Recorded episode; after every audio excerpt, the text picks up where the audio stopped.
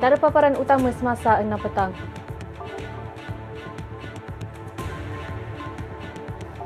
Jenazah Allahyarham Tun Abdul Taib Mahmud selamat dikebumikan di tanah perkuburan keluarga Demak Jaya.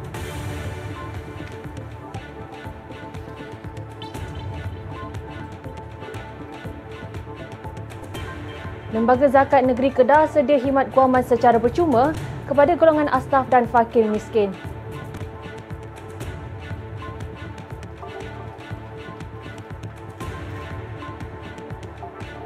Majlis Agama Islam Selangor memantau lebih 40 ajaran sesat.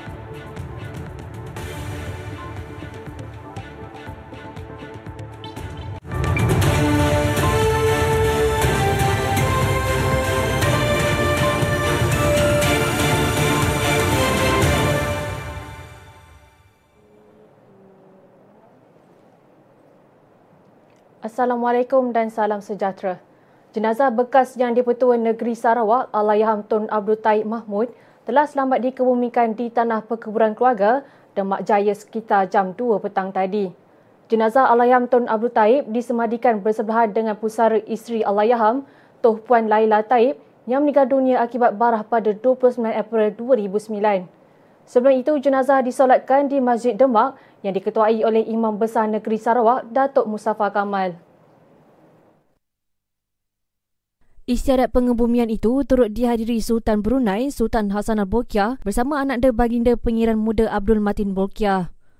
Pada istiadat itu, Sultan Hassan Al-Bolkiah berkenan menyiram bunga mawar disusuli yang di-Pertua Negeri Sarawak Tun Dr. Wan Junaidi Tuanku Jaafar. Sesi menyiram bunga mawar itu kemudian dilaksana putera Abdul Matin disusuli Toh Puan Ragat dan Prima Sarawak Tan Sri Abang Johari Tun Openg serta keluarga Allahyarham. Terdahulu jenazah Allahyarham Tun Abdul Taib dibawa dari Kompleks Dewan Undangan Negeri Sarawak setelah selesai majlis istiadat memberi penghormatan terakhir oleh orang ramai yang diadakan di situ. Perjalanan dari kompleks ke Masjid Demak diiringi tembakan 87 das meriam oleh Regimen ke-8 Artileri Diraja sebagai penghormatan terakhir kepada Allahyarham. Allahyarham Tun Abdul Taib, 87 tahun, meninggal dunia pada kira-kira 4.40 minit pagi semalam. Sebagai tanda penghormatan, Kerajaan Sarawak mengisytiharkan negeri itu berkabung selama dua hari bermula semalam.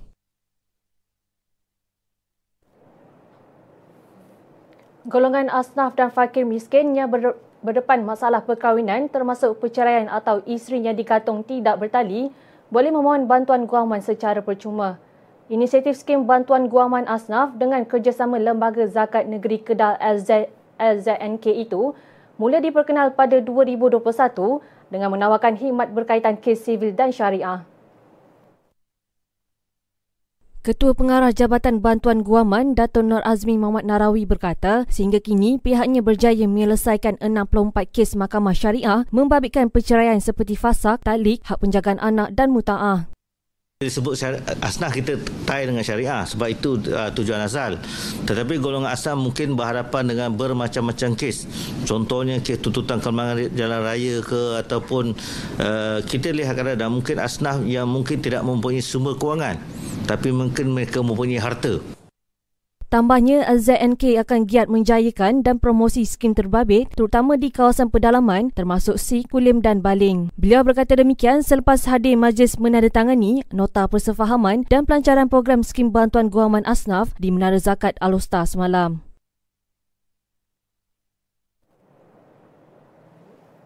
Jabatan Kemajuan Islam Malaysia JAKIM melalui tabung Musa Adah telah berjaya mengumpul hampir 15 juta ringgit bagi membantu umat Islam di Palestin.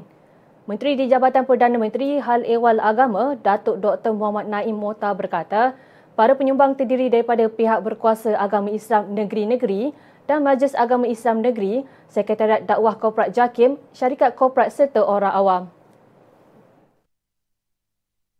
Jelas beliau sumbangan tersebut telah menunjukkan bahawa agensi-agensi agama di peringkat persekutuan dan negeri telah bersolidariti atas isu Palestin selain ia menjadi wadah kepercayaan orang ramai dalam menghulurkan bantuan kepada rakyat Palestin yang ditindas. Segala kutipan yang disumbangkan akan disalurkan kepada pihak yang berautoriti seperti Kementerian Luar Negeri dan juga Badan Bukan Kerajaan Islam yang diiktiraf kerajaan untuk disampaikan kepada mangsa peperangan. Beliau berkata demikian selepas menghadiri majlis penyerahan cek curah sumbangan kutipan tabung Musa Ada bagi misi bantuan kemanusiaan kepada rakyat Palestin di Putrajaya siang tadi. Program Madani Rakyat Zon Tengah yang akan membuka tirai di Kompleks Sukan Kuala Selangor esok akan menjadi platform terbaik untuk menyebar luas dasar dan inisiatif baru yang diperkenalkan Kerajaan Perpaduan. Program yang berlangsung selama tiga hari hingga Ahad ini merupakan kesinambungan kepada program setahun bersama Kerajaan Madani yang menjadi wadah masyarakat mendapatkan maklumat tentang 163 perkhidmatan kerajaan persekutuan, negeri dan agensi yang berkaitan.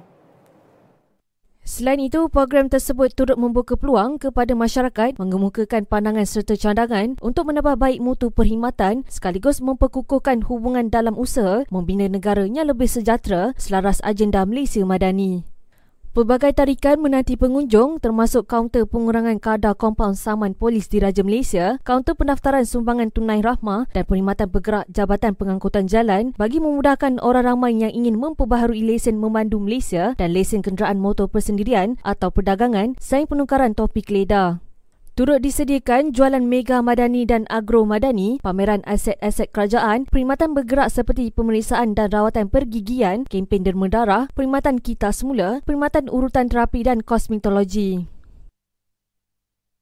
Selain itu, penganjuran program yang bermula 9 pagi hingga 10 malam itu turut memberi tumpuan kepada aktiviti berkaitan pertanian dan keterjaminan makanan, program pendidikan dan latihan teknikal dan vocational TVET serta jaringan keselamatan sosial. Kementerian Pertanian dan Keterjaminan Makanan KPKM sebagai peneraju program itu juga akan membuka pavilion khusus dan menyediakan khidmat nasihat secara terus kepada pengunjung berkaitan pelbagai elemen antaranya teknologi padi, aquakultur, pertanian menegak selain menyediakan petting zoo sebagai tarikan kanak-kanak. Bagi memastikan keselesaan pengunjung, pelbagai kemudahan disediakan di Kompleks Sukan Kuala Selangor itu termasuk penunjuk arah, tempat letak kenderaan, kemudahan pengangkutan, surau, tandas dan tempat makan. Program anjuran Pejabat Perdana Menteri melalui Unit Penyelarasan Lonjakan Prestasi Pacu, KPKM dan Kerajaan Selangor itu berangkumi Selangor, Perak, Wilayah Persekutuan Kuala Lumpur dan Putrajaya. Panduan kekal sihat ketika cuaca panas. Pakai topi atau payung ketika berada di luar. Banyakkan minum air kosong untuk kekal hidrasi pakai pakaian yang ringan, longgar dan yang berwarna terang. Guna kipas dan penghawa dingin untuk menyejukkan badan. Lebihkan masa berada di dalam rumah dan hadkan aktiviti di luar rumah. Kurangkan minuman alkohol, kafein dan bergula. Tidak duduk di dalam kereta yang bertutup tanpa penghawa dingin.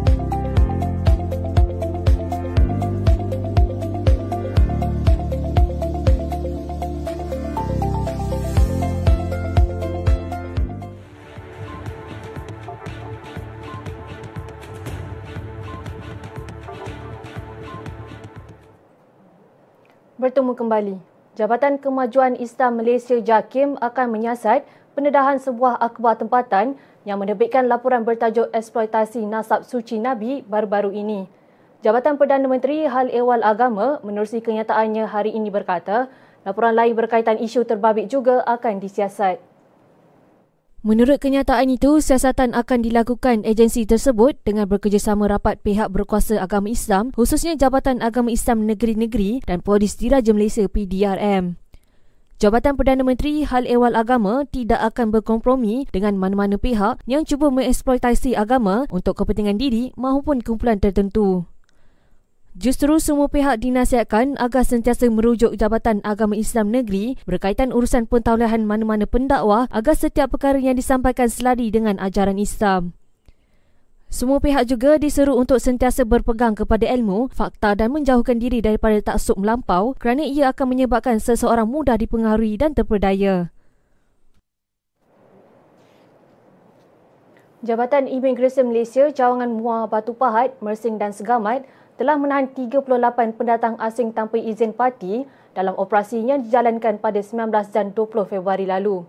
Menerusi operasi yang dijalankan di sekitar negeri Johor itu, 126 warga asing dan warga tempatan serta 27 premis telah diperiksa.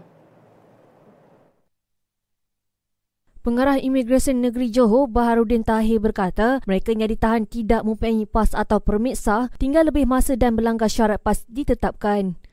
Mereka yang ditahan melibatkan 5 warga Bangladesh, 13 Indonesia, 5 Pakistan, 9 Myanmar dan 2 India berusia lingkungan 21 hingga 58 tahun. Kesemuanya ditahan ditempatkan di Depot Imigresen Setia Tropika untuk siasatan dan tindakan lanjut. Kes disiasat mengikut Seksyen 6 kurungan 1 kurungan C dan 15 kurungan 1 kurungan C Akta Imigresen 1959 Palang 63 serta Peraturan 39 kurungan B Peraturan-Peraturan Imigresen 1963. Jabatan Imigresen menerusi kenyataan memaklumkan salah seorang lelaki Bangladesh yang ditahan juga disiasat mengikut Seksyen 55E kerana membenarkan parti masuk atau tinggal di dalam premis. Sementara itu, seorang lagi lelaki Bangladesh disiasat mengikut Seksyen 56 Kurungan 1 Kurungan I Akta Imigresen 959 Palang 63 manakala seorang lelaki Indonesia disiasat mengikut Seksyen 55B Kurungan 1 Akta sama.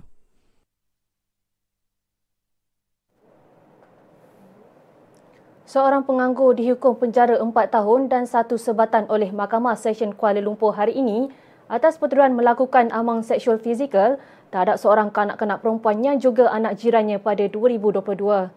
Hakim Muhammad Kafli C. Ali menjatuhkan hukuman itu terhadap Muhammad Zulhairi Rosli 22 tahun selepas selepas tertuduh menukar pengakuan kepada bersalah atas pertuduhan berkenaan.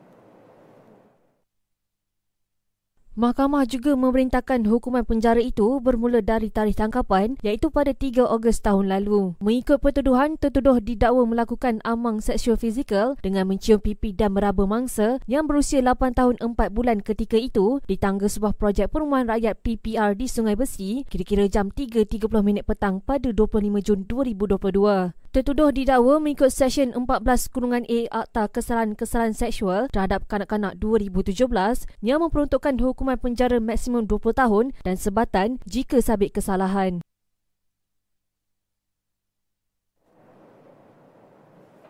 Kementerian Perdagangan Dalam Negeri dan Kos Sari Hidup KPDN Wilayah Persekutuan Kuala Lumpur hari ini melupuskan 19,790 pelbagai barangan rampasan bernilai 1.2 juta ringgit. Semua barangan ini adalah hasil rampasan tahun lalu selepas selesai menjalani proses mahkamah dan mendapat kebenaran untuk dilupuskan. Barang yang dilupuskan terdiri daripada baju dan seluar, kasut, beg tangan dan dompet, selipar, jam tangan, aksesori telefon, aksesori kenderaan, minyak wangi dan minuman keras dengan nilai keseluruhan 1.2 juta ringgit. Menurut Timbalan Ketua Setiausaha Upayaan Pengguna dan Pengurusan KPDN, Datuk Zakaria Syakban berkata, semua barangan hasil rampasan mengikut Akta Cap Dagangan 2019, Akta Perihal Dagangan 2011, Akta Hak Cipta 1987, Akta Kawalan Harga dan Anti Pencatutan 2011. Selain itu, Akta Jualan Langsung dan Skim Anti Piramid serta Akta Perlindungan Pengguna 1999. Tambah beliau, KPDN sentiasa komited dalam membanteras masalah penjualan barang tiruan dan salah guna harta intelek bertujuan membasmi aktiviti penjualan serta penggunaan barangan tiruan. Sepanjang tahun lalu, sebanyak 129 kes dengan nilai sitaan 3.71 juta ringgit membabitkan 85,000 unit barangan tiruan manakala bagi tahun ini, sebanyak 53 kes dihasilkan dengan nilai sitaan 1.09 juta ringgit. Tegas beliau, KPDN juga akan mengambil tindakan tegas mengikut undang-undang ditetapkan termasuknya menjalankan perniagaan dalam talian supaya tidak menjual barang tiruan kerana ia menyalahi undang-undang. Cubaan meledup tiga ekor kura-kura berusia 100 tahun tumpas dalam operasi Jabatan Perlindungan Hidupan Liar dan Taman Negara Perhilitan di lapangan terbang antarabangsa Kuala Lumpur KLIA selasa lalu. Ketua Pengarah Perhilitan Semenanjung Malaysia, Datuk Abdul Kadir Abu Hashim berkata, lelaki tempatan berusia 50-an menyembunyikan kura-kura tersebut di dalam tiga kotak berasingan dengan mengisytiar barangan tersebut sebagai perhiasan mudah pecah.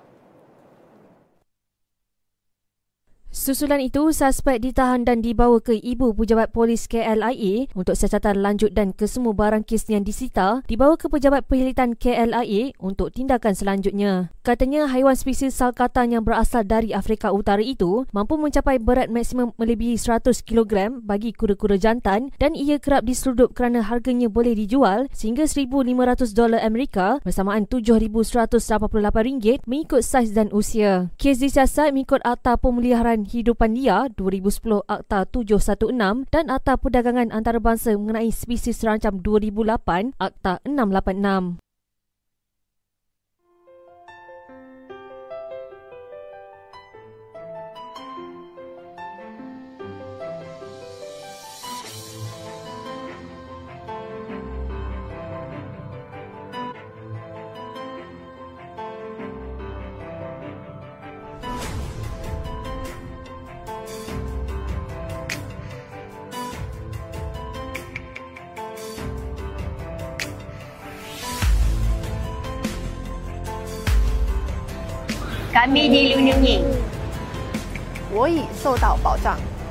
நாங்கள் பாதுகாக்கப்படுகின்றோம் We are protected. Kami dilindungi.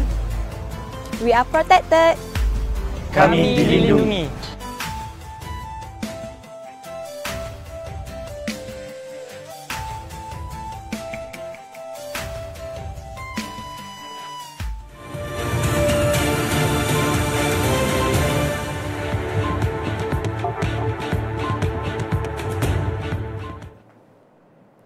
Beralih ke berita tempatan. Lebih 40 ajaran sesat di Selangor yang dikenal pasti aktif menyebabkan ajaran songsang secara fizikal maupun dalam talian dipantau pihak berkuasa di negeri ini. Pengurusi Majlis Agama Islam Selangor MAIS Tan Sri Abdul Aziz Muhammad Yusof berkata, pihaknya sentiasa membuat pemantauan terhadap kumpulan atau individu yang cuba memesongkan ajaran agama Islam. Kita di Selangor memang berusaha sedaya upaya supaya uh, ajaran-ajaran sesat ini uh, dapat kita pantau dengan teliti dan dalam masa yang sama kita cuba uh, menukar pahaman mereka lah. Ajaran sesat ni kita ada satu betul betul apa di di Ulu Selangor ya. Baitul Iman ya. Uh, kalau mereka ini dapat kita pulihkan di tempat tertentu dengan kita panggil alim ulama menerangkan uh, pengertian Quran, pengertian hadis yang sebenarnya. Jadi mudah-mudahan mereka yang tersesat ini akan pulang ke pangkal jalan. Jelasnya, Jabatan Agama Islam Selangor JAIS dan polis turut bekerjasama bagi memantau dan mengenal pasti kumpulan atau individu terlibat dengan ajaran sesat. Antara ajaran sesat yang dikesan dan dipantau termasuk Asma Al-Husna, Mila Abraham, Perjalanan Mimpi Yang Terakhir atau ajaran Sitah An-Nur dan Rasul Melayu. Mengakui suka mengesan individu terlibat dalam ajaran sesat, Tan Sri Abdul Aziz berharap mereka yang terlibat dalam ajaran songsang itu kembali ke pangkal jalan. Beliau berkata demikian pada Majlis Penghargaan Rakan Strategik dan Rakan Media dan pelancaran kempen Bulan Kesedaran Tunai Fidyah MAIS 2024 di Shah Alam semalam. Anugerah E-Commerce Merchant Top ECM Anjuran Perbadanan Teknologi Maklumat Ekonomi Digital Selangor SIDAC diteruskan buat kali ke-9 dengan ganjaran hadiah bernilai RM100,000. Esko Usahawan Najwan Halimi berkata, Anugerah Top ECM 2024 bertujuan meningkatkan ilmu dan kemahiran kepada usahawan serta berfungsi sebagai platform dalam pembangunan ekonomi. We focus on empowering our entrepreneurs with the essential skills and knowledge required to flourish in the digital economy.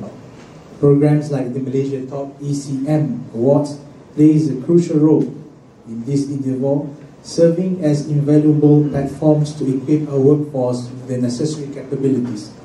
Beliau berkata demikian ketika berucap pada Majlis Pelancaran Top ECM 2024 hari ini. Untuk pengajuran kali ini, SIDAC menambah beberapa elemen baharu bertujuan memperkasa pengetahuan dan kemahiran peserta sekaligus mampu meningkatkan perniagaan mereka.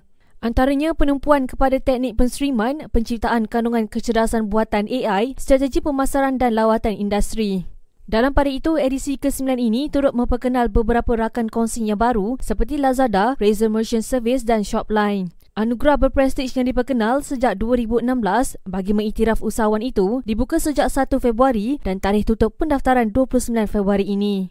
Maklumat lanjut mengenai pendaftaran boleh diperolehi menerusi laman sesawang berikut. Duli yang teramat mulia, Raja Muda Selangor Tengku Amir Shah berkenan melakukan demonstrasi gunting rambut pada program eksplorasi gagasan rumpun Selangor di Institut Kemahiran Belia Negara IKBN Peretak hari ini. Tengku Amir Shah mencuba teknik hair clipper untuk menggunting rambut replika yang biasa digunakan pelatih khusus CJ Perekaan Gaya Rambut ketika sesi pengajaran dan pembelajaran di institusi itu. Terdahulu, Raja Muda berkenan melawat institusi berkenaan dan beramah mesra dengan tenaga pengajar dan pelatih. Selepas itu, Tengku Amir, Tengku Amir dijadualkan mencemaduli ke Santuari Ikan Sungai Ciling sebelum berangkat ke Majlis Perasmian Eksplorasi Gagasan Rumpun Selangor di Dewan Serbaguna dan Kompleks Sukan Kuala Kubu Baru malam ini. Eksplorasi Gagasan Rumpun Selangor turut melibatkan program lain seperti Karnival Perpaduan Rumpun Selangor peringkat Hulu Selangor di Dewan Serbaguna dan Kompleks Sukan Kuala Kubu Baru.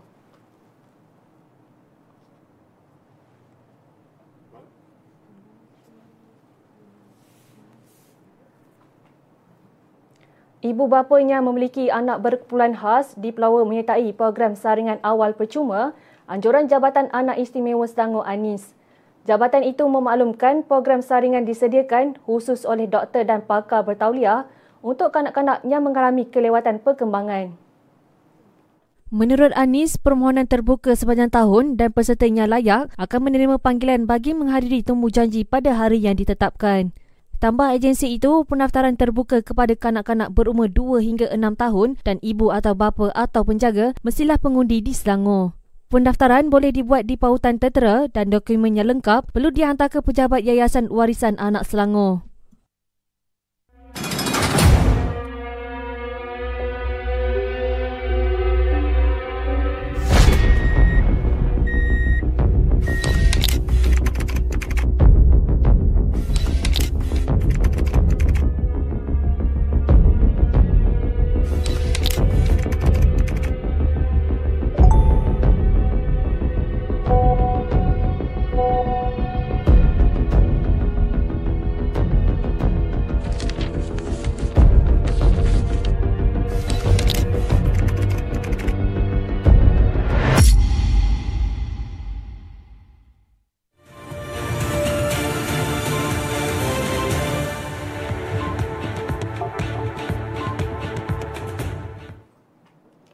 Berita sukan.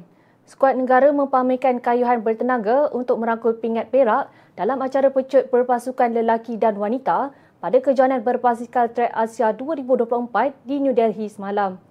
Trio lelaki Muhammad Ridwan Syahrum, Muhammad Fadil Zonis dan Umar Hazbullah berjaya menempatkan negara di tempat kedua dengan catatan 44.607 saat di Kompleks Sukan Indira Gandhi.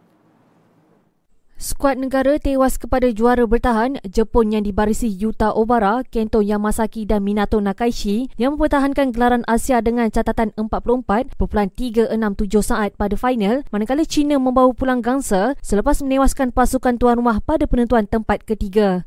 Pasukan wanita yang terdiri daripada Nurul Izzah Izzati Muhammad Asri, Anis Amira Rosidi dan Nur Aliana Syafika Azizan mencatatkan 50.095 saat pada final di belakang trio Zhu Fei, Tong Menggi, Wang Lijuan 48.178 saat manakala Korea Selatan membawa pulang gangsa. Sementara itu, atlet berbasikal para juga beraksi cemerlang untuk meraih emas acara pecut berpasukan campuran C15. Trio negara Muhammad Yusof Hafizi, Zuhairi Ahmad Tarmizi, Muhammad Hafiz Jamali muncul juara dengan catatan 52.284 saat berjaya menewaskan wakil tuan rumah Arsyad Shaikh Jalaluddin Ansari dan Basavarai Horadi manakala Arab Saudi meraih gangsa. Siri Golf Amatur Kebangsaan Perdua PNAGS yang memasuki edisi keempat pengajurannya bakal diadakan di 14 negeri tahun ini. Pelancaran pertandingan khusus untuk pemain amatur di negara ini disempurnakan oleh Menteri Belia dan Sukan Hannah Yo hari ini. Saingan PNAGS 2024 akan bermula di The Mines Resort and Golf Club pada 29 Februari ini bagi pusingan kerayakan peringkat wilayah persekutuan manakala pusingan terakhir berlangsung di Shangshu Golf and Country Club Tawau bagi peringkat Sabah pada 17 Ogos. Kemuncak pertandingan bagi peringkat kebangsaan akan diadakan Forest City Golf Resort Johor yang membabitkan dua pusingan pada 8 hingga 10 September. Menurut penganjur kejohanan, Delta World berkata juara pertandingan berpeluang mewakili negara pada saingan kejohanan golf amatur dunia di Phuket, Thailand pada 26 Oktober hingga 3 November ini. Hanayo turut memuji kejohanan golf amatur dunia Malaysia atas kejayaan dalam menganjurkan pertandingan berkenaan selama 12 tahun berturut-turut. Beliau berkata kerjasama padu antara Kementerian Belia dan Sukan, Tourism Malaysia dan Persatuan Golf Malaysia turut berjaya membantu PNAGS membangunkan sukan golf di negara ini termasuk program golf remaja.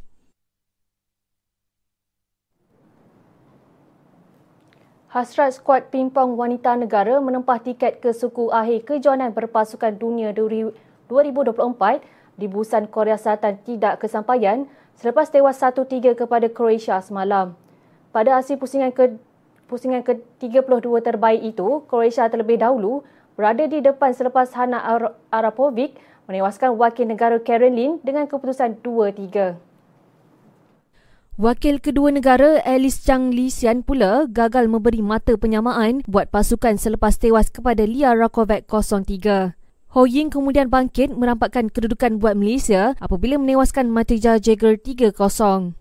Malaysia cuba mengheret perlawanan ke set penentuan namun usaha itu terbantut selepas Ailis tewas kepada Hana 1-3 pada perlawanan keempat.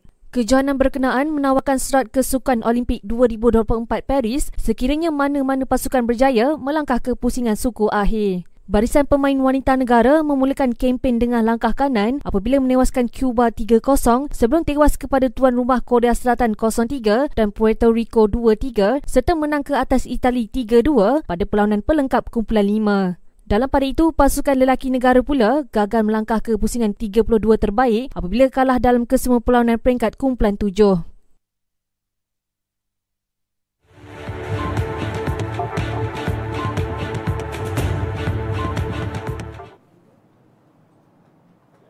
Beralih ke berita antarabangsa. Kemasukan bantuan ke Gaza dari Mesir hampir kering sejak dua minggu lalu dan kemerosotan aspek keselamatan menyukarkan pengagihan makanan. Pertuan Bangsa-Bangsa Bersatu PBB berkata angka harian menunjukkan penurunan mendadak dalam bekalan bantuan sejak 9 Februari. Sebelum konflik, Gaza bergantung pada 500 truk dengan bekalan masuk setiap hari, malah semasa pertempuran sengit pada Januari, sekitar 200 truk bantuan berjaya melakukan penghantaran hampir setiap hari. Bagaimanapun, menurut angka PBB, dari 9 hingga 20 Februari, purata harian jatuh kepada hanya 57 truk. Penghantaran melalui persimpangan Rafah antara Mesir dan Gaza hampir dihentikan sepenuhnya. PBB berkata kini lebih sukar untuk mengagihkan bantuan di dalam Gaza kerana krisis keselamatan di kawasan sempit di mana kebanyakan penduduk kini terkurung di kem sementara.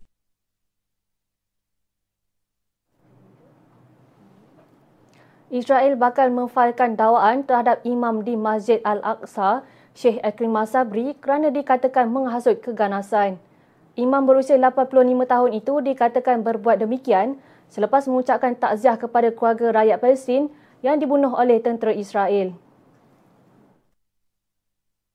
Kementerian Kehakiman Israel dalam satu kenyataan berkata, keputusan itu sudah diluluskan oleh Peguam Negara Israel Gali Baharaf Miara. Khalid Zabarka, seorang peguam bela untuk Imam Masjid Al-Aqsa, menyalahkan tekanan daripada kumpulan sayap kanan Israel atas tindakan Tel Aviv memfailkan tuduhan terhadapnya. Tambahnya, keputusan Israel itu sama dengan subversif undang-undang untuk tujuan politik. Syekh Akrimah ditahan beberapa kali oleh tentera Israel pada masa lalu dan dilarang memasuki Masjid Al-Aqsa di Baitul Maqdis Timur yang diduduki selama beberapa bulan. Beliau merupakan pengkritik tegar terhadap pendudukan Israel selama beberapa dekad di Palestin. Syekh Akrimah sebelum ini pernah memegang jawatan mufti Baitul Maqdis dan wilayah Palestin dari 1994 hingga 2006.